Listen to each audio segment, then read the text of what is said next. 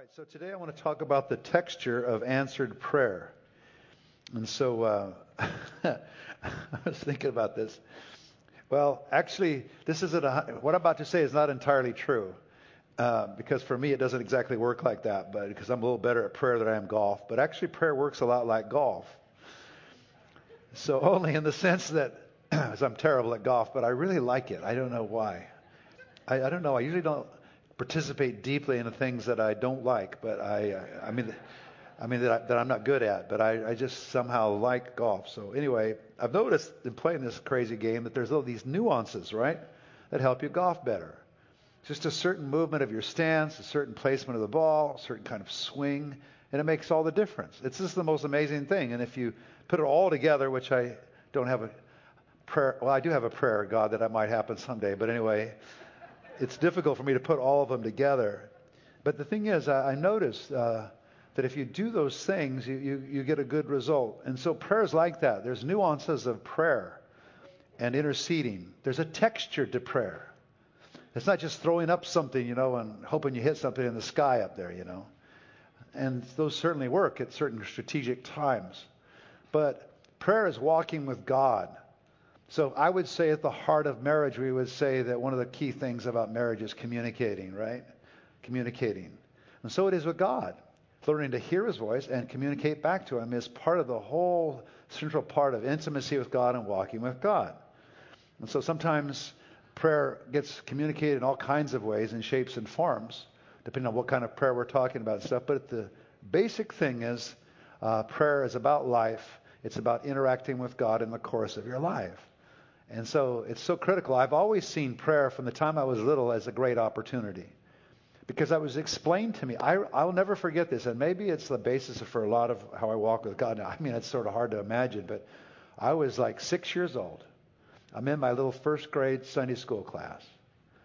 And I remember her name even to this day. Her name was Greta McConnell. And I remember she taking the kids and she said, okay, this is the way you pray. And then she taught us to pray. And then she explained it that if you will pray, then God will cause things to happen in your life. So, being a little kid, first grade, I began to pray for all kinds of things. I began to be pray to be the most valuable player on sports teams. I began to pray that we would always win. I began to pray about grades. I began to pray about the little girl down the way that I liked, you know, and I thought maybe we could meet, you know, in the cl- across the classroom. I, I mean, just took it literally. So everything I wanted, everything I thought was cool, I think I needed as a little six and seven year old, I prayed for. And the thing is, God discipled in me in it, me in it because I began to see all this crazy stuff happen, you know, and I kept some of it to myself. Then over a while, I, and as I got through school, it was the same over and over and over again. Even to the place I've told you this story, but I, I had a lot of good grades, and I didn't like this one grade that I'd gotten when I was like taking a summer school class. I couldn't type worth beans. And through a series of strange nuances, I got the whole education system to change that grade when I took it again to my new grade, which was an A instead of a D. and it happened over a period of a couple of years, and I didn't even initiate the thing. I was just moaning and complaining about this one grade I got to a teacher across the street who didn't even teach at our school. And she arranged it, unbeknownst to me, behind my back arrange it so that she would change it if I would take summer school and I got a better grade, she would change the grade to that. And I thought, how in the world do you do such things like that? I didn't even know. I still to this day don't even know understand how they did that. But they did it. So this is like my early walking with God, just understanding. You know, just awards that I wanted, schools I wanted to go to, stuff, just ordinary stuff. But in that ordinary stuff, I discovered the majesty and also the texture of answered prayer. What it feels like, frankly, it's a lot like fishing. what it feels like, the whole thing of throwing the, you know, the bait in the water and, and what it feels like to reel it in and then at the last minute to put it in the boat. There's a feeling to it. It's there, there is a relational connection with God. There's a way that you walk with God in this thing. And so, in the process of praying, you learn all kinds of things about how God thinks, how He does stuff. And then you begin to realize, hey, He actually kind of likes me. And when you discover that, your prayer life just goes, woo. it just begins to get bigger and bigger. And a part of it has to do with faith and risk and all that stuff. So, so what does texture mean? Well, let me give a couple examples. Um, we've been in the habit over the last several years of driving up the coast, up to Carmel. And uh, I remember the first time we did that, you know. You're just driving along for a while there, and there's the ocean over here, and then all of a sudden you get a little higher and higher, and then the ocean's hidden, then all of a sudden you get this incredible glimpse to your left of this majestic ocean. And I remember the first time I saw it, I looked around, whoa, what is that? You know? And then what happens is you keep wanting to get the glimpse, right? Okay, okay, where's where's another? Hey, there's another one. Oh, pull off the side. Let's take a look at that one. Then we do it again, do it again, right? And so there's this spectacular view or picture uh, of God's like that. You're driving along and all of a sudden, whoa! And you just learn the nuances. You, you, you learn how God works, how He thinks. You, he, when He answers prayer, you go, wow, I didn't know He would do stuff. I didn't even know He was interested in that. Whoa! Turns out He's interested in a lot. You understand the texture of that. Turns out sometimes He makes you wait. You learn the texture of that. You know? We see a beautiful clothing on, on the rack. Isn't it instinctual? You don't want to just look at the clothing on the rack. You want to go over there and feel it, feel the sleeve, right? That's the way prayer is. You, you don't just want to look at it from distance. You want to feel it, experience it. What's that feel like, right? What's that feel like? You know, same thing with, um, uh, because we want to experience more. A lovely garden. You want to go in there and pause for a minute. So texture, prayer has this sense, these nuances about it, right? Which is, it's like a lovely garden exploring. And it's so funny, Janice brought this example to me because because with our kids, um, you know, we had some problems, you know, with them touching things in beautiful places, right? You know, kids see this beautiful thing in the in the uh, you know appliance department or in the you know the whatever department the grocery store it is, you know, or they see a picture, you know, a painting or whatever. They want to go over and touch it, right? So Janice had the one little one finger rule, only one finger. My mother had some nice things at the house. They want to go touch it, right? No, just one finger, just one finger. Okay, you could touch it, just one finger. So what is it about the kid? They want to feel it. They want to touch it. They want to they see something beautiful. And so with us, you know, a beautiful sunset, right? We want to feel it. We want to we want to enjoy it. Uh, you know, a, a, glimpse of something. You know, a, a, a, beautiful car. You know, guy. You don't just walk around. You want to feel the fender. You know, he's just looking at this thing. Whoa, looking the inside, outside, right? So prayer is like that. Uh, there's nuances to it. It's so important that we understand there's a feel to especially answered prayer. It's so important to remember when you get an answered prayer, remember that one because you're going to need that answer and the faith with it to go into the next thing. One of the worst things you can do with God is get an amnesia. You can't think. You can't remember a darn thing that He did because you're in so much pain. But all that happened, all that answered prayer is meant to help you with the next thing, right? So that's what I mean by the texture. Remember what it felt like when God answered something. I'm going to get more to this as we get toward the end, right? Prayer is a beautiful concept. It's a, a very relational. In fact, it's one of the main ways we come to know God and talk and walk with Him. There's a texture to it, not just information, but understanding through repeated experience and walking with God. So theoretically, as you go along with God and you mature, you should get better at praying. You should get deeper at praying. You should become more committed to pray because it works, because He works. He's a good God. Matter of fact, He calls Himself our Father, right? That's pretty significant in itself. Our Father. First words that we pray. Jesus taught, Our Father. Now, some of us have maybe a distorted father. It wasn't so great, but we know, all know what, what fathers are supposed to be, at least have an image of what that's like. And then some of us had great fathers, and so it's easier sometimes, I think, in some kinds of experience with God. But we learn to walk with God, and Jesus says the most crazy things, and the scriptures claim the most crazy things.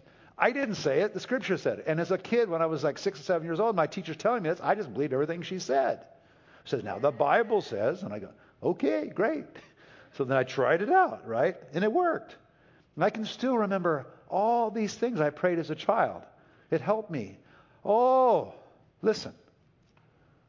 That little Sunday school over there, what we call with the children's ministry, it's raising up dramatic things. I, I accidentally walked in. I didn't even know they did this. I walked in on the teachers. They were all on the floor on their face, praying for the children, getting words for them, praying for them before this, the, uh, the thing even started. Wow. What kind of ammunition are they getting in those little guns of theirs? uh, I got plenty, boy, and I, I've been doing it ever since, right? So, we learn to walk with God. Jesus says, You may ask me for anything in my name, and I will do it. John 14, 14. Did, did you hear that? Yeah. So, like, as a kid, I took that pretty literally, and I still take it fairly literally, Lord. You know, I know there's nuances and things, but usually when I'm on the trail of something, I'm asking for it, and I don't get it, I usually get something better. I just have to pause, figure out, walk with God. Don't get all disappointed, and, and especially don't stop. Just keep on going until you get more, not less. It may take a detour or two or whatever, but I just believe that if you understand, if Jesus says this, I don't think he lied, did he? But he also knows more than you about what you really want and what's really better for you, right? And hopefully, in maturing over time, those two get closer and closer. You know what God likes, you know what's good for you. You pray it with authority, and you don't stop praying until it's done, right? John 14, 14. You may ask me for anything in my name, and I will do it. Now, let's just read that verse, because what comes uh, uh, before that verse is remarkable. And it really puts prayer in a whole different place this texture of answered prayer. All right? So, John 14, 14. You may ask me for anything in my name, and I'll do it. Simple statement. But look at the verse before. All right, here we go. Verse 13. And I will do whatever you ask in my name, so that the Father may be glorified in the Son. You may ask me for anything in my name, and I will do it. So, what's at stake is the honor and glorification of the Father. What's at stake in answered prayer is the glorification of the Father. When you ask in Jesus' name, it glorifies the Father. I will do whatever you ask in my name, so that the Father may be glorified in the Son. You may ask me for anything in my name, and I will do it. So the Father being glorified is the whole deal. Wow. That puts it a whole a different place, doesn't it? That when we ask for things in Jesus' name and it happens, the Father gets glorified. He gets the honor. Wow. Now, Luke 11 and Luke 18 are very helpful in understanding some of the nuances of prayer. And uh, they're beautiful passages. And of course, we see in Luke chapter 11 the Lord's Prayer. So, uh, the, the model for the Lord's Prayer. So, I'm going to just start with verse uh, Luke, Luke chapter 11 and just read through a few verses. One day, Jesus was praying in a certain place. When he finished, one of his disciples said to him, Lord, teach us to pray, just as John taught his disciples. And then we see that what we know is the Lord's Prayer Father, hallowed be your name, your kingdom come. Give us each day our daily bread. Forgive us our sins, for we also forgive everyone who sins against us, and lead us not in temptation. Then, verse 5, he gives an example. Now, we're talking about the texture of prayer, the nuance of prayer, right? So, this, this what follows is so great because he gives you the basic framework, right? And I think one of the greatest nuances of the whole thing is Father, our Father. He's your father. And of course, fathers are supposed to be good. If you had a bad father, a difficult relationship with your father, you might have a little bit of interference there with that one, right? Because of the natural thing. But fathers are good. Fathers are generous, right? That's what they're supposed to be. So just think in your mind what a good father is supposed to be. And the Bible lays that out pretty clearly. Hallowed be your name, your kingdom come, right? Give us each day our daily bread for, you know, our daily uh, how we make a living, forgive us our sins, forgive it and all that. Lead us not into temptation, lead us away from testing and trial. Oh, I like that part. You know, lead me away from testing, keep me out of trouble, Lord. I love that one. I wear that one out. Because sometimes I don't know when I'm wandering in trouble, right? Sometimes I pray that over our church. Lord, lead us away from testing. Lead us into dumb, lead us away from stupid decisions that ruin our life. Because the Bible says the thief comes only to steal, kill, and destroy. So I don't want to be cooperating in any way with what he does because that's what he does, right? And every time you wander in his territory, you get stolen from, killed, destroyed, right? But then, okay, so that's some of the subject matter. I didn't, my intent wasn't so much to talk about the subject matter, which is very interesting. I can get in there for miles and miles and love to be there. But the thing that gets me about it is the, the, the, the, the texture of it, the way it feels to actually pray and interact with God and receive something, right? Because sometimes we know what to pray for, but God takes us on a journey. And in that journey, as He takes us on the journey, and I'll mention this more, but we learn all kinds of things about God. There's all kinds of purposes worked into us. We discover all kinds of things. And so here's what He says prayer is like in this thing that we call prayer. Not only the subject matter, but this is what it feels like. Suppose one of you have a friend and you go to him at midnight and say, Friend, lend me three loaves of bread. A friend of mine on a journey has come to me and I have no food to offer him. And suppose the one inside answers, Don't bother me. The door is already locked and my children and I are in bed. I can't get up and give you anything. I tell you, even though he will not get up and give you the bread because of your friendship, but yet because of your shameless audacity, he will surely get up and give you as much as you need. So now this is what Jesus said. I did not say this. You know, if it was up to me and I'm thinking about prayer, I'd be creeping around, kind of, you know. But this is like, he says to be shameless audacity. Uh, shamelessly audacious, right? And I've looked at this over and over. That word, even like in the NIV, when you look at shameless audacity, you kind of look at that and go, what, is that the right translation of that? And when I looked at it real carefully, from what I can gather from the Greek sources and everything, it is exactly that. That is a great translation. Shameless audacity. And he gives this example, right?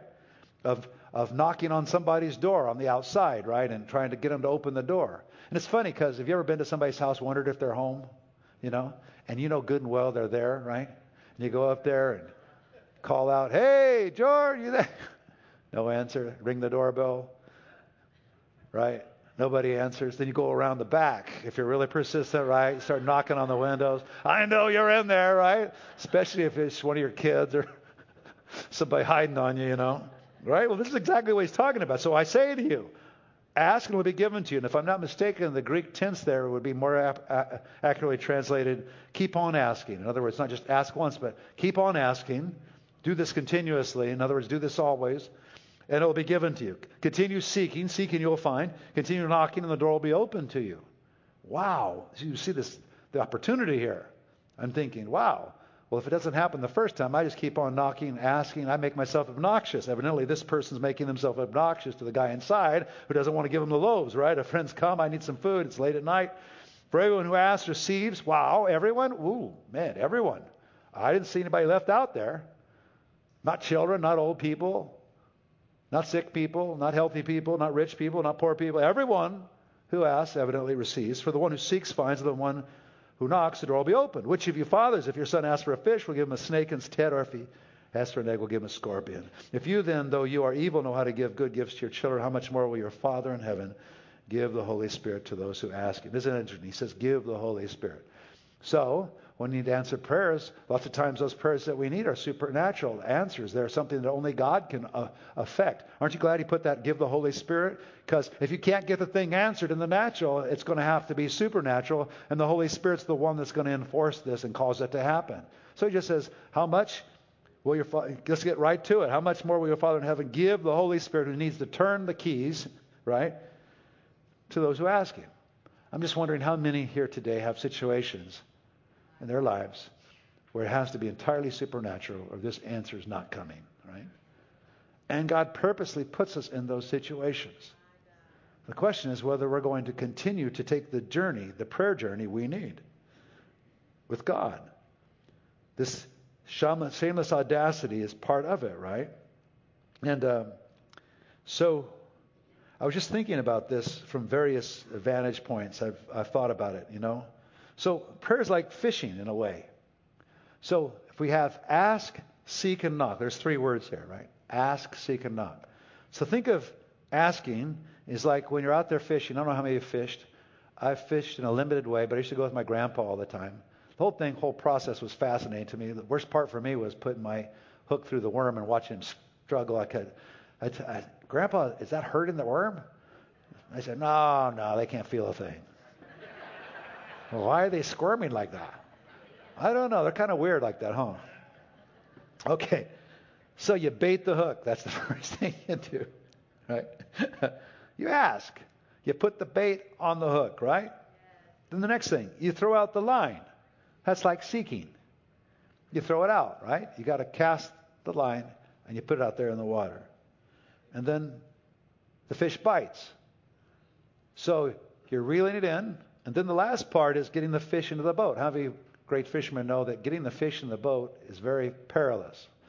Because you might get that fish right up next to it, but then you got to get him in to the boat, right?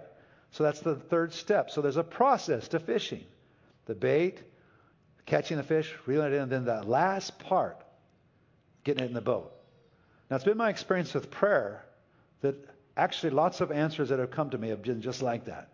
That last part is one of the most critical parts because there's a persistence. And sometimes the enemy will resist you in answered prayer all the way up to the very point where it gets into the boat. I'll never forget with regard to uh, us getting this building. So it was one thing for us to have the money. It was another thing to get permission to do what we were going to do. And even the owner of this property told me that the city would never, ever approve it. Right?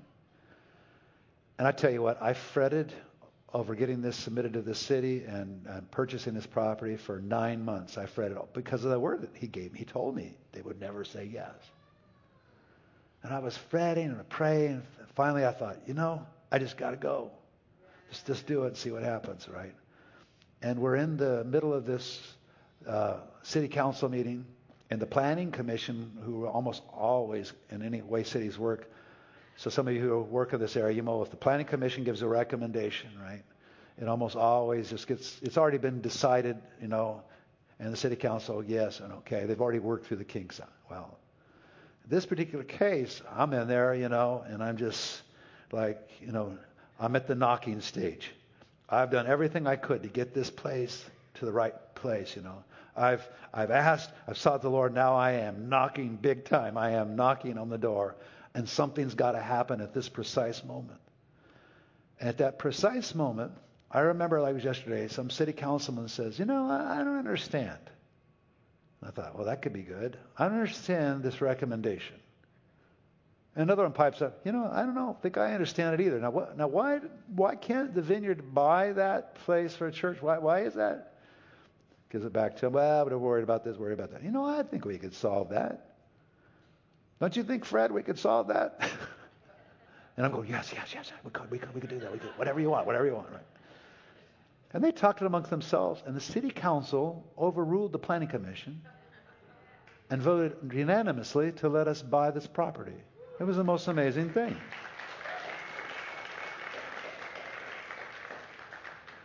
But we had done everything we could possibly do, raising the funds, everything. But the last step was getting the thing into the boat. Now, if you'd like to pray for us, we have a lot of other projects that are going on right now. And every one of those building projects have been the same. So right now we're coming to this place where we're coming to a head, where they'll let us do the next projects. Part of it has to do with the new school they're doing. Some of it has to do with rearranging and doing the warehouse in a different way. It looks really good so far. But the thing I've learned about this, this is something, so I pray everything I pray all the way to the end. So I'm praying this all the way to the end. Right now, it looks okay. It looks fine. It looks like we're going good, you know.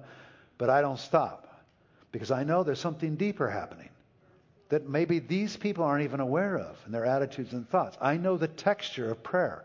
I know it's not done till it's done. You finish the job. You get there till the that fish is squirming in the boat, and then even then you put him in the freezer, and make sure he doesn't pop back out, right? because all along the way with regard to our prayer lives, I've found the enemy fights us. He's beating against us. And this is something that uh, it's been one of my greatest pleasures to pray with all of our business people because they lose more good deals at the last moment. They lose more broke, breakthroughs at the last minute. They give up. They don't press through. They don't keep pushing it until, right? They don't just keep on. And, and it's not done, right? Until it's done. And that's what that last part of it is. So this is very, very powerful. So prayer, again, is like taking a journey with God. If you take the journey, enough journeys and experience enough answered prayer, you feel how God works, right? You begin to feel it. And, uh, and so, like I said, the Greek behind this continuous action uh, uh is behind asking, seeking, knocking. Let's continue doing this. And uh, we actually see this in Luke chapter 18, verses 1 to 8, as Jesus is describing prayer.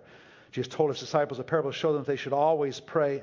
And then here's the three words not give up. So many times people don't receive things because they give up. See, the enemy doesn't want you to have something. He throws every obstacle in the, that's possible in the way. And it can even twist it and contort it, like making it think like, hey, you know that thing you're praying for? It's actually a bad idea. Why would you pray for such a thing as that? Well, I thought it was a good idea. No, it's bad. See, there's all the reasons why it's no good. And I'm not saying that everyone idea and everything we pray for is perfect and good.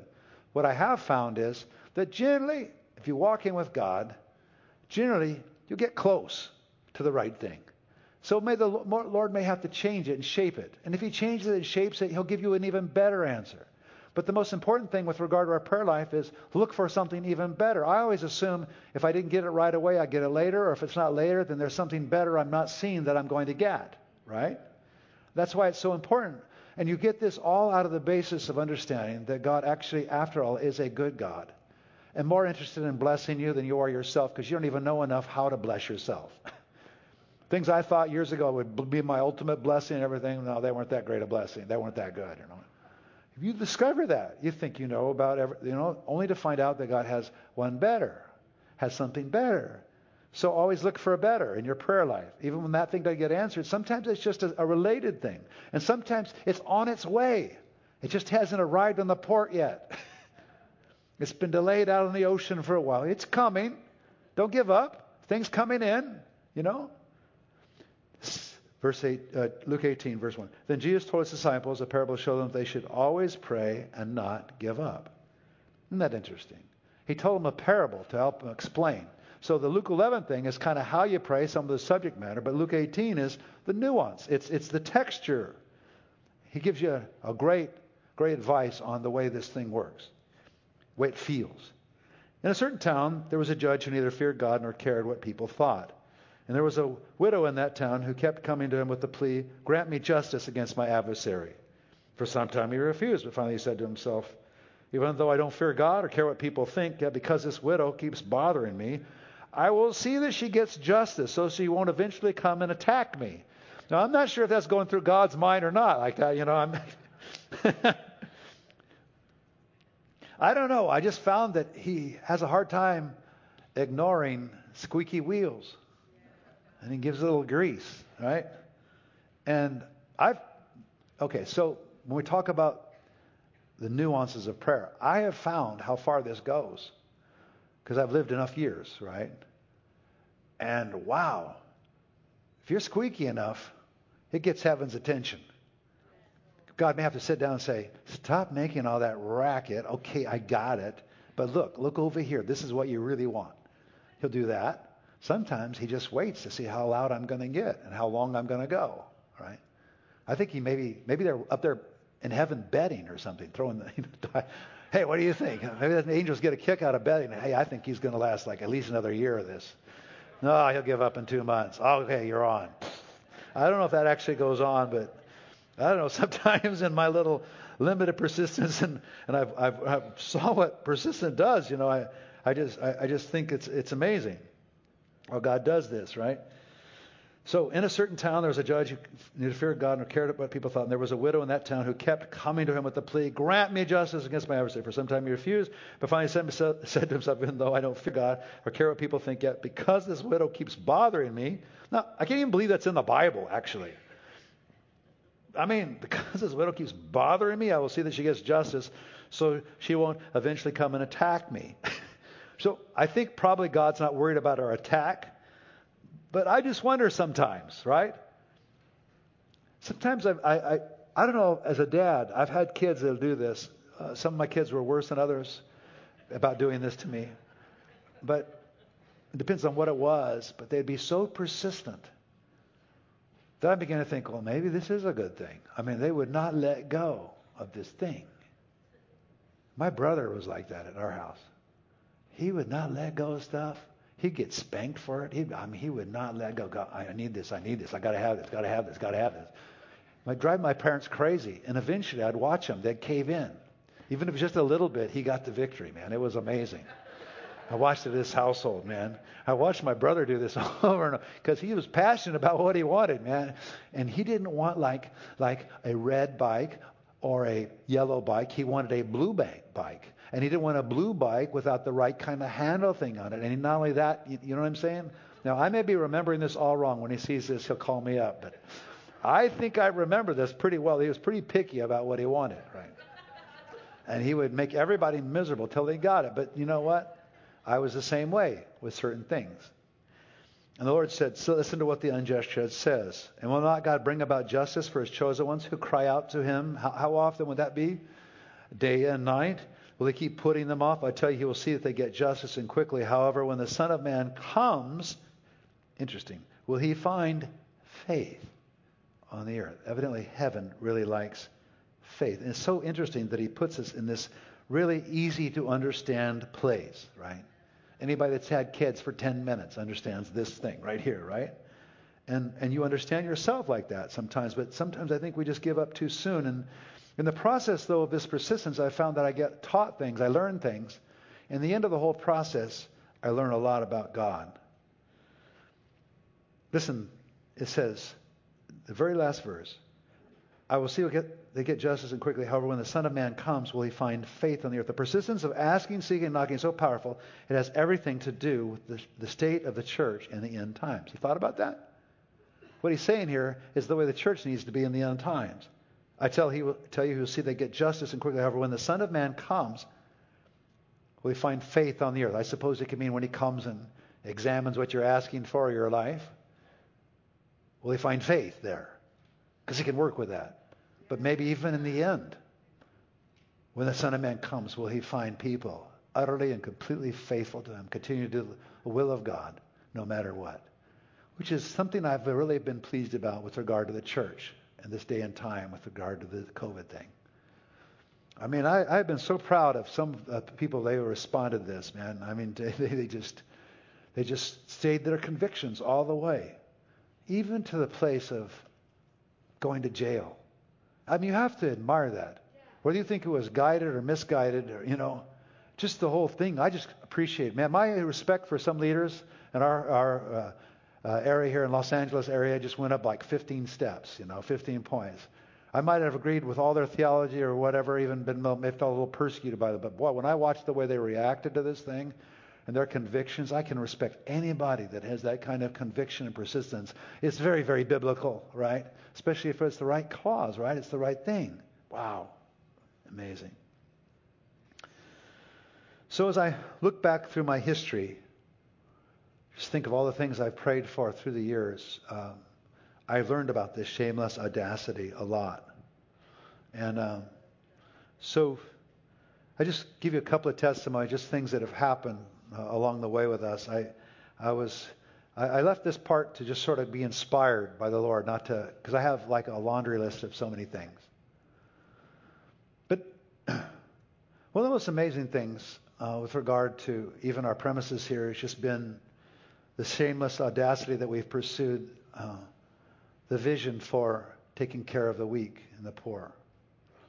And um, so I've always wanted to do this. I always felt like it was important. I did a lot of missions, and I've told you that before, but many of you know that uh, as the warehouse has taken shape and formed, it came from a very humble place because I lost all the tenants in 07, 08 to that building, and I didn't know what to do. And I just felt that the Lord told me, well, just why don't you feed people? And I thought to myself, well, who needs to be fed in Orange County, right? I even told Mother Teresa that one time. You, you, you heard me tell that story. I said, why, she says, I've, I've been to Orange County, and she told me you're dead wrong, right? So I didn't have anybody in that uh, thing, and uh, so we decided just to, you know, put a little table out. And to my shock, people came. Then they started bringing, and you know the story, they started bringing and giving us things for no apparent reason. Then I didn't know what to do with that. And over time, because of the crisis in 07, 08, no tenant inside, I just kept stepping uh, deeper and deeper into this. And uh, and so people started giving me stuff, and somebody said, well, "Why don't you sell it?" I was complaining about it. I was just junking up the place. They said, "Why don't you sell it? Then maybe you could actually like feed people with the money." And I thought, well, that's good. Okay, I'll try it, and I did. And then I'd just show up there every Saturday morning. We did on one Saturday morning, and I was I'd show up there and I'd sit behind this little counter or I'd go mow the yard or something because we were really slow on resources. So I'd be out there mowing the yard, or I'd be standing behind the little countertop selling these little jewelry stuff. That's where they put me in the whole thing. You know, the people got to sell, sell, sell good stuff. I was behind selling the jewelry. You know, I'd sit there every Saturday morning, you know, sell this jewelry. But the thing is, in the beginning, it was really hard, you know, and I'm thinking, oh my God, what am I doing? I got to be preparing my sermon, whatever, you know, this is crazy, you know. And I'm thinking, this whole idea is crazy. But you know, the recession kept me going because there was no tenant in sight. And I'm thinking, well, I, could, I always wanted to do something nice for the weak here. And I think, but what stopped me all the time was Laguna Niguel. I'm thinking, it's too rich to do anything, uh, you know, for the weak, you know. I had no idea. But I thought, how can a church exist without having that in there, like, it's so part of the scripture. How can we not do that? It's impossible, you know. And I and I do it overseas all the time, but I'm thinking, oh, my whole congregation is missing out on the joy of what it is to help the weak. They're missing out on the amazing joy and the wonder, wonder of it all. So, like at that time, I wasn't even seeing the weak right under my nose. But as we began to do this, they began to come out, and I began to wait a minute. Wow, Laguna Niguel is a little poorer than I thought. And this whole area is I thought. Then it's just gotten worse every year, year since we started the word. It's gotten worse and worse, right? by meaning that there's more and more people in more and more need and deeper and deeper. And now the economics of things made it all crazy. But in the beginning, I just was just do that, you know. I just pray over it, intercede over it. It's like I was having a baby. I knew I was moving towards something. I knew I needed our congregation to be able to involve more and week. I didn't want to just be this like uh, suburban church without any sense of of of the poor, the weak, the you know the uh, is in our culture and, and even beyond. But traveling overseas is expensive. It takes money and to see all that, and it's good, and your life changes. But only a handful of people get to see it. So I want our own people to see it, right? So I'm praying and seeking God, and I don't have a way to replace this building with with a tenant. So now I'm really motivated, and then I began to see progress. And as I began to see progress, it helped me. I went through the asking, then I began to seek, and then I began to knock because I began to smell something. I, hey, wait a minute. This began to work. Finally, my brother asked me this question. He said, You know what? Let's go buy a gigantic refrigerator. And I said, Where are we going to do that? He says, In Seattle. And I said, Seattle? Yeah, I'll go get it. I said, What? He said, You're going to go get a, a, a refrigerator from Seattle? He said, Yeah, it's only 40000 bucks. I said, 40000 bucks? You got to be kidding me. No, 40,000 bucks. They're normally like 200,000. Oh, that makes it easier. I don't have 40,000 bucks.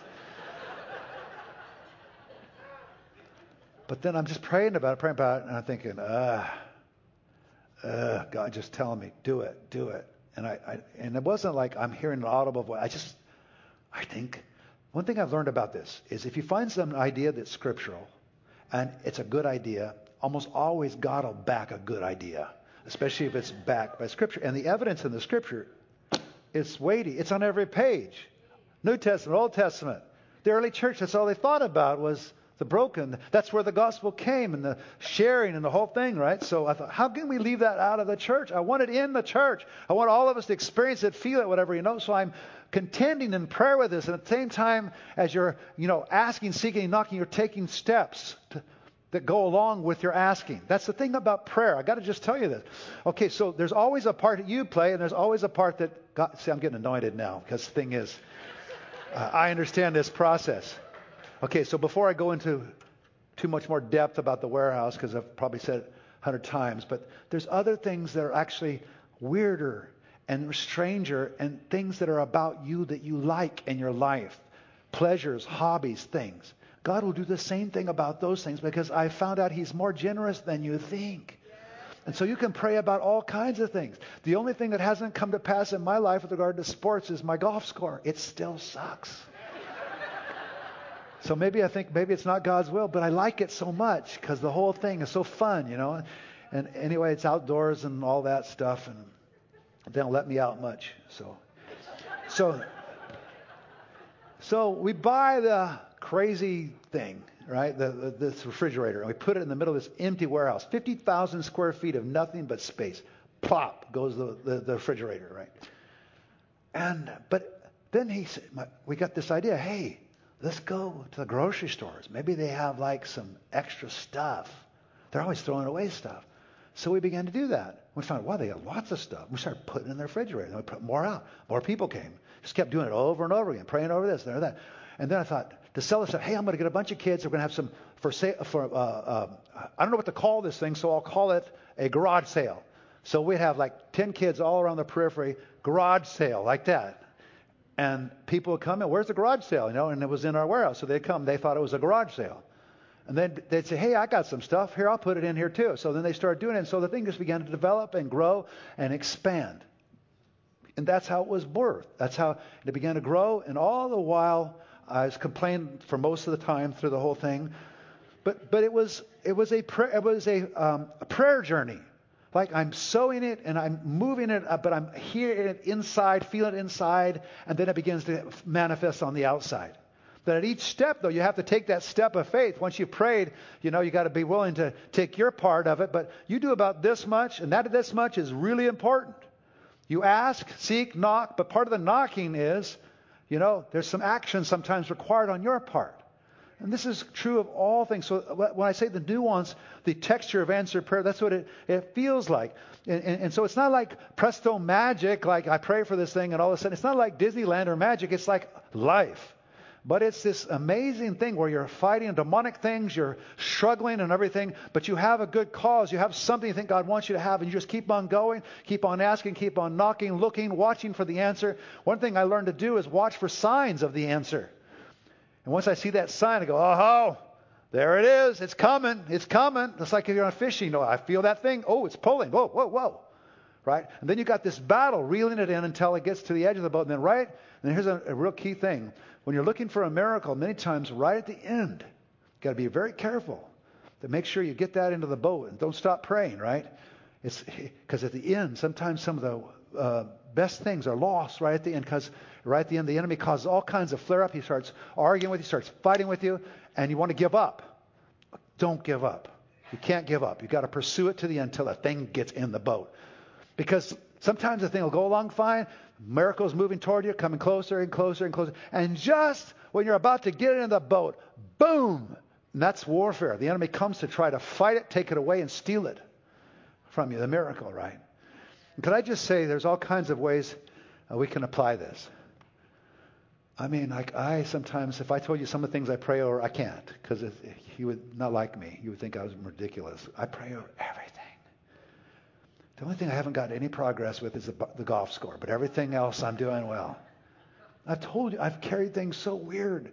I prayed for my own son's ERA in college when he was pitching the entire season. It's supposed to be under three, Lord. It's supposed to be under three. He got all the way to the College World Series.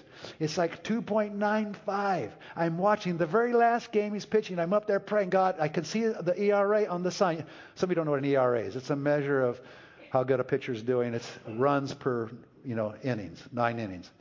So I'm praying this, praying this. I'm sitting there. And it's the last inning of his entire collegiate career. He's there. He's just got to finish this one inning. I know they're going to pull him out the next inning. Just he's going to do. Oh God, this is amazing. And I'm in there. Now, my, I'm I'm praying this on the inside. Nobody knows. I, I, and, and Janice knew. I'm praying. I'm going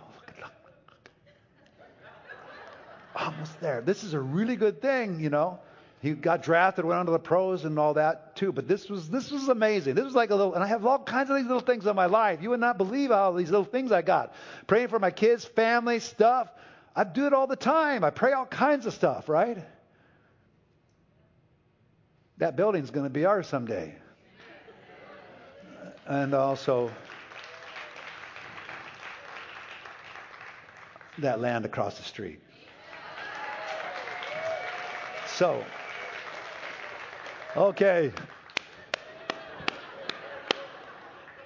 But to do any of that, it's going to be a battle. You know, I have no idea how it's going to happen. I've tried and tried with this thing. I've tried to force it, push it every which way. I haven't been able to do it. I actually got to the place where I could have done it. I got to say that. But it was the wrong time. Just wasn't the right time. I knew it was just not the right time, you know. Sometimes I think about that one a little bit, but uh, what was I talking about? I was headed to, oh, we're at the ball game again. Go back to the ball game. So here we are at the ball game, right? So I'm sitting at there, and, and so a play happens. A guy hits the ball. The guy comes around third, and he scores. And I go, oh, no. And I stood up. No, no, this can't happen. No. Now look at the scoreboard. ERA 3.01 or 3.02 because the guy scored, you know. Ah, no. And I thought, God, this can't be. This is the last ending of his whole career. No way. And then the game stops. Somebody calls a timeout. The umpires get around and they're talking. And I'm going, what are they talking about? I'm going, oh, oh, this is good. This could be good. You know, they're talking, talking, talking, right? they're going back and forth for quite some time. And evidently, somebody somehow left the base too early or whatever. They called everybody back. Everybody goes back.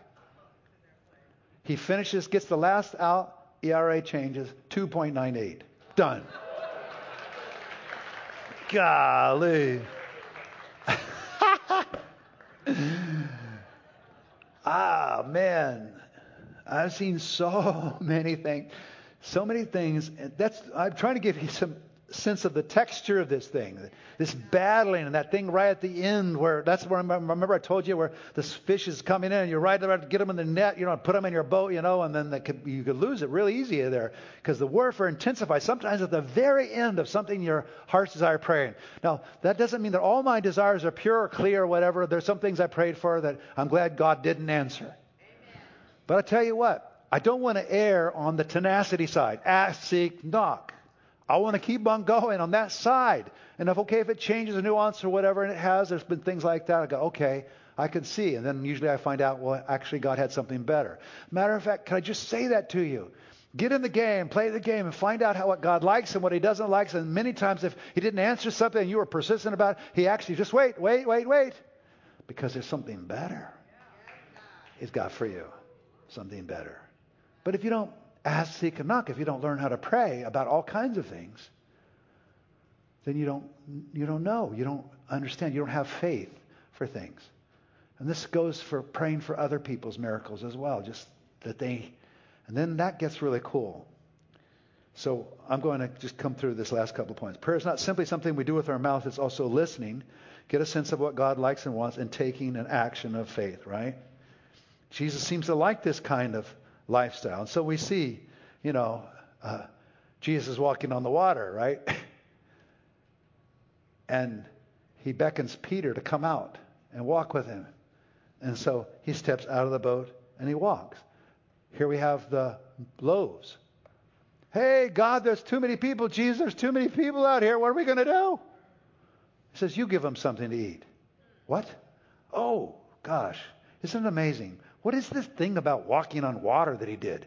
He was trying to prove a point. He was trying to say something to them.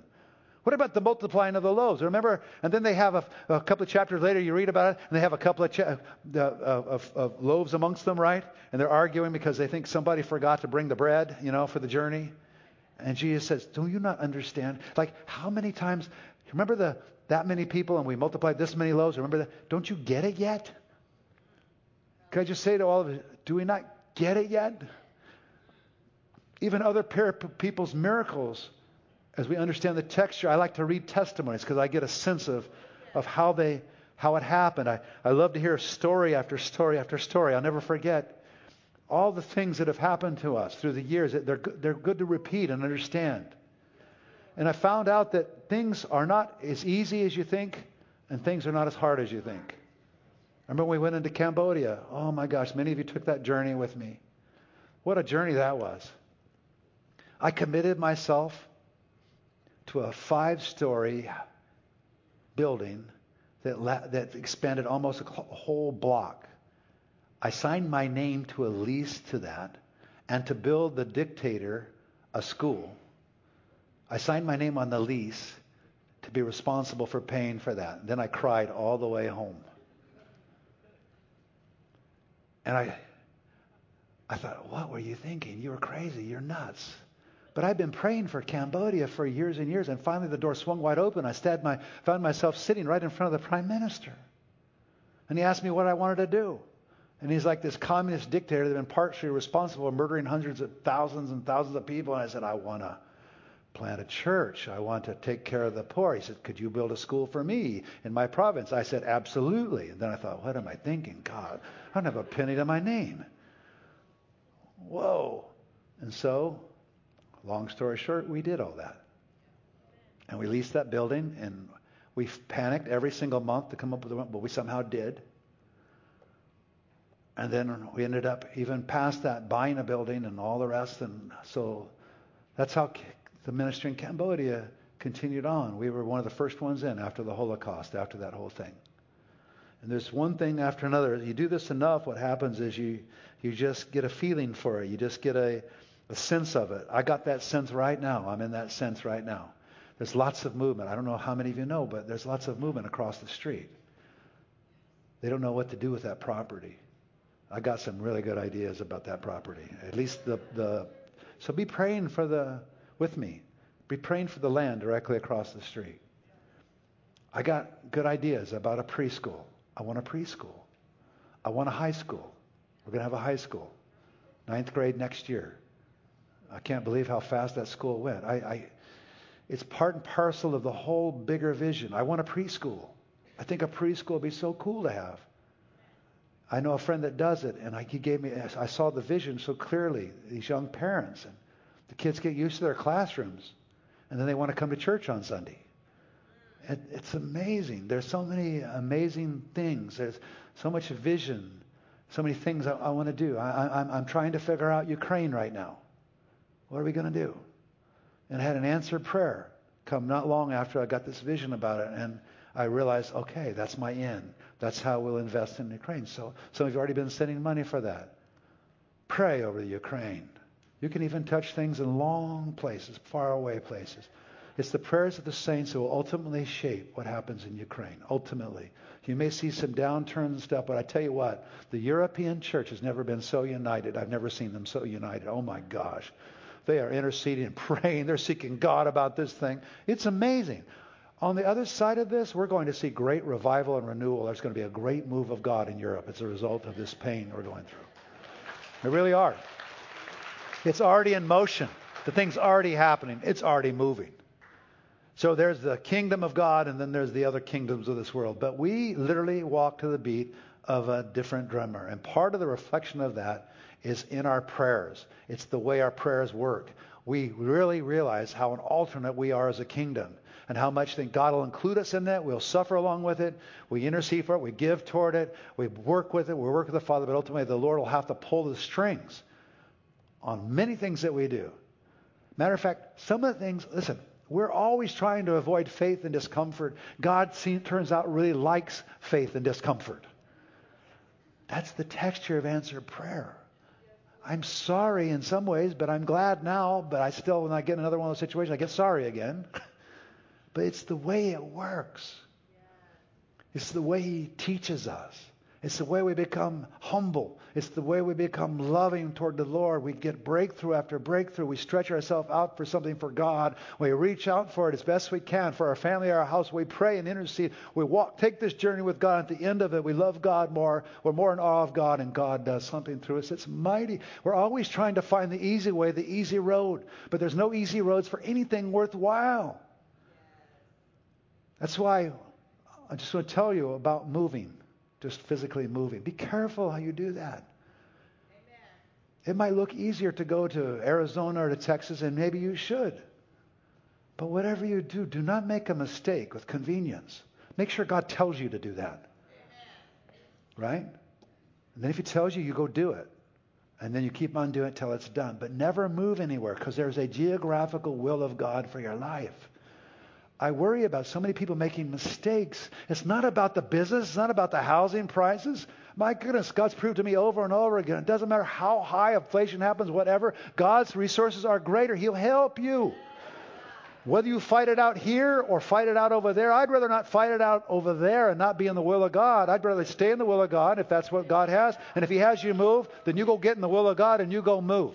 But do not do it because the prices are lower or because something you think. Don't let that be the only thing that you're. Cons- Make sure you know the land of your anointing. Where am I supposed to live? Where am I supposed to raise my kids? What am I supposed to do? And then you go do it and you fight it out till you get to the other side. For the first five years I bought our house, I couldn't afford one single housing payment. I had to believe God for the first five years. I bought this house. I still don't even know why they even gave me, except that I prayed it in. It was a crazy thing. They should never have given me. I told the guy, the mortgage guy, you should never have given me that loan. And then he told me, you know the reason why we gave you that loan? That's just two years afterward. And he said, because we did an experimental plan. We wondered how many people would actually foreclose if we widened the margins. I said, well, I was almost one of those. And he said, well, evidently you got through. And I said, yeah, by the will of God. But I don't even know. I found that information out on the cup. God wanted to let me know. I'm fighting this fight, trying to make the payments every single week. I mean, every single month. But finally I did it. I kept doing it, kept doing it, kept doing it. Finally it broke and I was able to easily do it. But it took three years of constant back and forth, worried about, you know, da da da. But It was the land of my anointing. It's where I belonged. You have to fight for where you belong. You have to fight for your business. You have to fight with what God's told you, and then you do it. Oh man, so people don't understand that. But if you get the idea of it, it's easier and easier as you move along. It's easier and easier to do these things, to work with God on the supernatural. You just got to get the feeling of it. You got to feel the texture of what it is to get an answered prayer to impossible things. That's one reason why I I live off of testimony. So I'm going to finish with this: the power of living in testimony.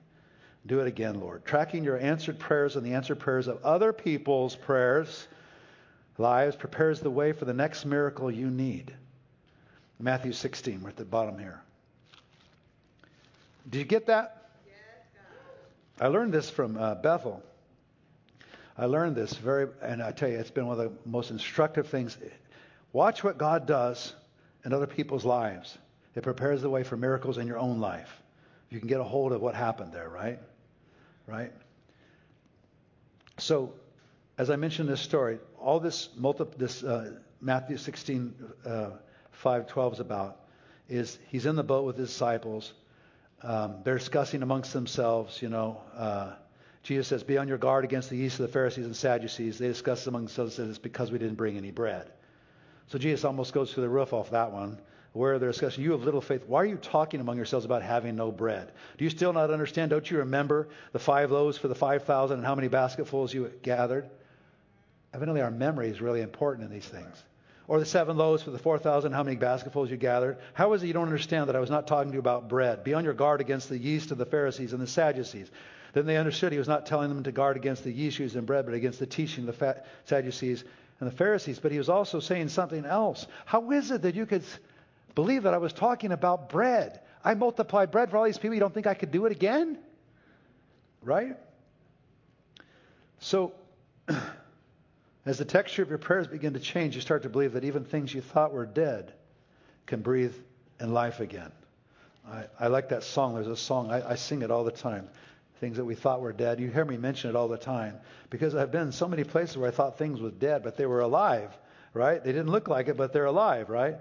Now to him who is able to immeasurably, this is verse 20 of Ephesians 3, more than all we can ask or imagine, according to his power that's at work within us. To him be glory in the church in Christ Jesus throughout all generations, forever and ever. He's able to immeasurably more than all we can ask or imagine, according to his powers that at work in us. Right? So what happens is you begin to live this lifestyle, your peace and confidence begin to grow, right? And this testimony of what's happened in the past, it helps me prepare me for the next miracle. And even somebody else's miracle prepares me for the next miracle. So one thing I've learned, I was just talking to my friend about this, and I'll close on this because um, it was even a, it was sort of a revelation to me because uh, I have a friend and uh, and I have a lot of business friends because I get a kick out of praying, especially for the business stuff, because it's so tangible. You either got the sale or you didn't. You either made the mark or you didn't. You're either in debt or you're not. You know, that's so great. So when you take prayer and you invade the marketplace with it. It's fascinating to watch how the thing unfolds. You know, one day people are praying about something, you know, and they just lost their job or they lost this opportunity and their whole world caves in. You know, it's just horrible, you know. And but they keep praying and we keep praying through it, and then all of a sudden you watch God take it and revive it. Okay. So thing, what I learned about this is I'm like become an addict for answered prayer not only my own, but I listen for everybody that's got a testimony or an answered prayer. So in our prayer meetings, I follow people. I'll pray with them for years over things. And I've been praying for years with this one gentleman the other day. And I'd realized how far I've come in this because I've been praying for years. And it was like, it was going to be a monstrous loss. It was going to be horrible. He got caught right in the middle of one of these land deals in Arizona, and it was going to be like, whoa. It was not good. Not good. And uh, he was wondering whether he'd just sell it, take the loss and everything. But through the years, we, I just didn't, I don't, he didn't think it was the right thing to do. So he held on to this piece of land, which he should have easily sold and got a little from it, right? We prayed and prayed and prayed. Over a period of eight years, we prayed over this. I prayed about once a week, probably, over his property. Well, the other day, he walked up to me and said, Guess what? I got a buyer. I said, What? You got a buyer? I got a buyer. I'm going to make money on this thing. And I just stopped for a minute and I just got so happy on the inside. No, it's not my property. It's his property. But I've learned to so get entangled up in people's stuff that when they get a miracle, I'm thinking, oh, that's amazing. I just went through an eight year cycle with somebody who thought they were going to lose everything, and instead they're going to make twice as much as they thought. And they could have sold it or gotten rid of it any place along the way, but they didn't. They fought through it, they prayed through it, they prayed through it. And guess what? So listen to me tell you something. With our business prayer meetings, one thing I love about it is I live through people's junk and I live through their miracles, and I watch it on a daily basis, and we keep track of it. I keep score. I love to keep score. I'm a statistic guy. That's why I like baseball so much. I'm, I'm looking at, I'm always looking at the score, right?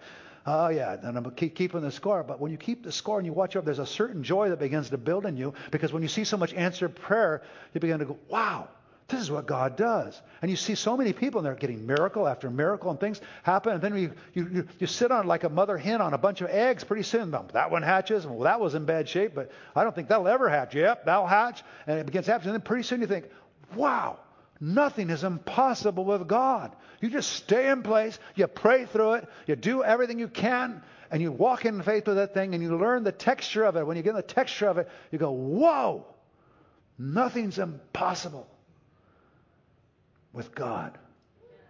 Everything is possible. And when you live in the joy of answered prayer, you pray more than you've ever prayed in your life. It's whether you live in the joy of it or not. When you see the joy of it, that's what testimony does. That's why I love testimonies. I have every Monday night we have people give testimonies. I hear the answer. I hear impossible situations. I know. So I used to not just barely pay attention. Now I pay attention to every answered prayer and I feed off of like like a, I just eat it. I eat answered prayer all the time because it gives me the, the what I need on the inside to go get my own prayers answered. And then I learn what's possible. And then I truly learn if you keep track of all this thing, the enemy tries to sweep away an answered prayer as fast as he can. He tries to hide it, disguise it, make it look like something else. But I found, no, no, no, no, wait. Let's get down to the real. Let's remember exactly what did happen. And we start talking. Now remember, you were over here, and I was over here, and you told me, and this was the way it was. Oh, yeah, that's way. Okay, so then now we've been praying and now it's improving, right? And he says, yeah. And a couple years later, yeah. And then he, get, he, he gets the answer, and then we go, whoa. And so we're getting the hang of this. Prayer is a joy. Not because of some aesthetic thing. You know, I do get joy from the presence of the Holy Spirit. That's a different kind of joy. But I really get a kick out of is when God comes through when it's darkest when God comes through when there was no hope. So I write those down. Every time I hear about somebody that was sick and then I get well, I go, whoa. And I use that for my own faith. And I feed myself with that so that I can pray for the impossible for everybody else. You can do that for yourself and you do it to others. You need other people for a real, an unusual way. You know why we need people? We don't just need people because they make us feel better and encourage us. We need people because they show us what's possible. You need to be connected to the body of Christ so you can see what's possible. And when you see what's possible, you can apply it to your own life. Amen? Amen. Let's all stand.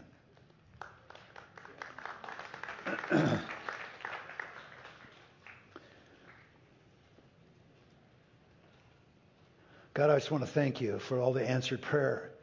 I thank you for the unanswered prayer, the miracles that are about to come, that you're about to show us, that prove, Father, how absolutely good and fantastic and wonderful you are.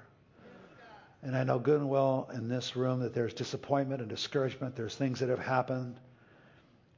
There are things that we think are dead, but may be breathing a life again. There are losses that we had. Some of them we can't quite get back. But there's a whole lot of other things that are in this room right now that need to change. So I'm asking you to impart your faith to your children, and I pray you would make this a praying church.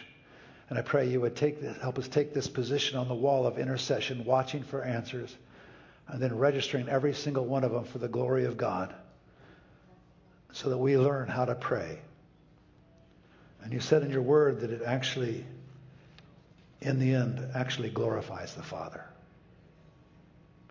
And you said, however, when the Son of Man comes, will he find faith on the earth? Lord, at Vineyard Community Church in Laguna Niguel, I pray you would always find faith on the earth.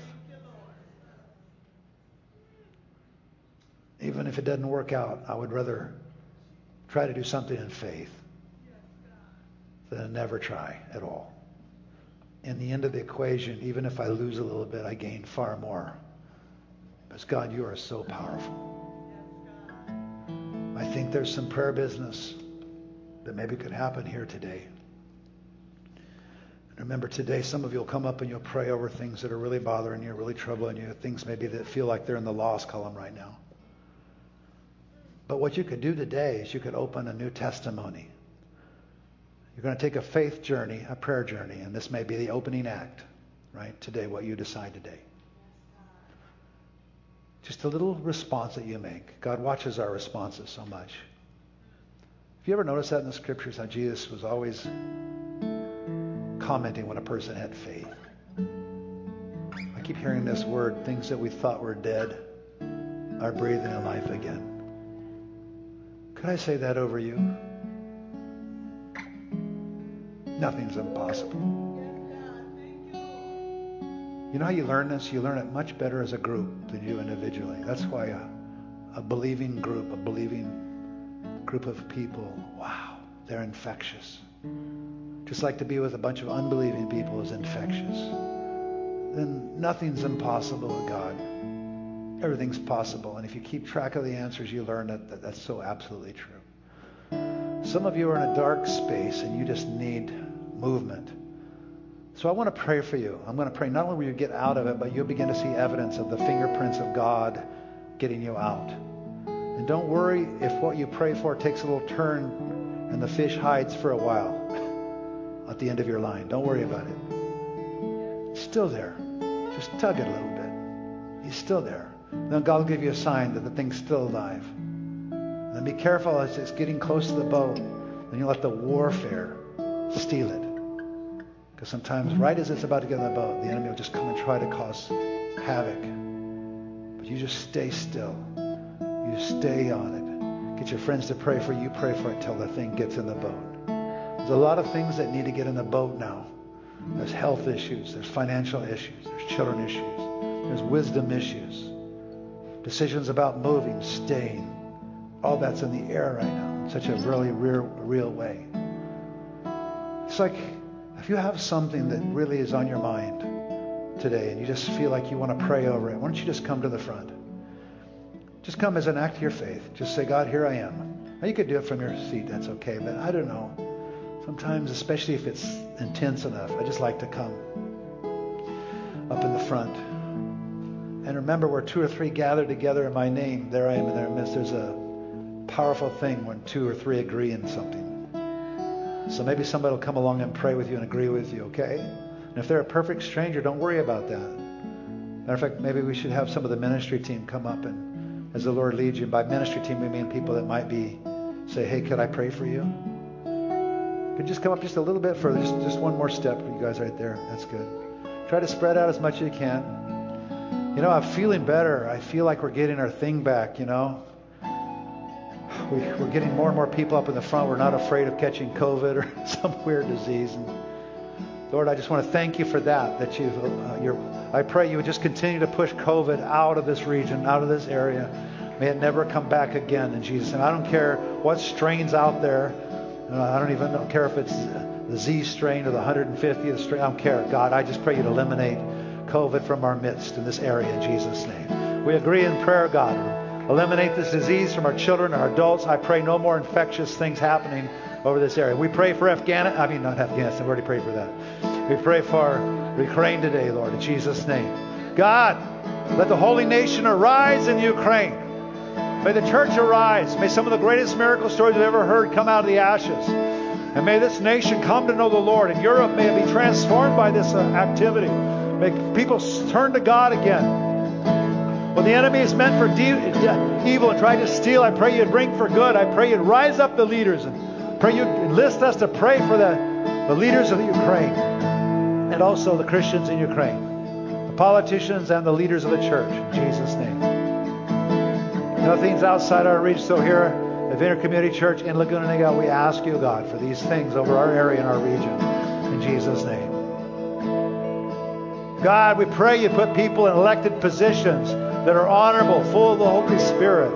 They're full of wisdom and not dumb, please. Please, Lord, eliminate all dumb politicians. We appreciate it.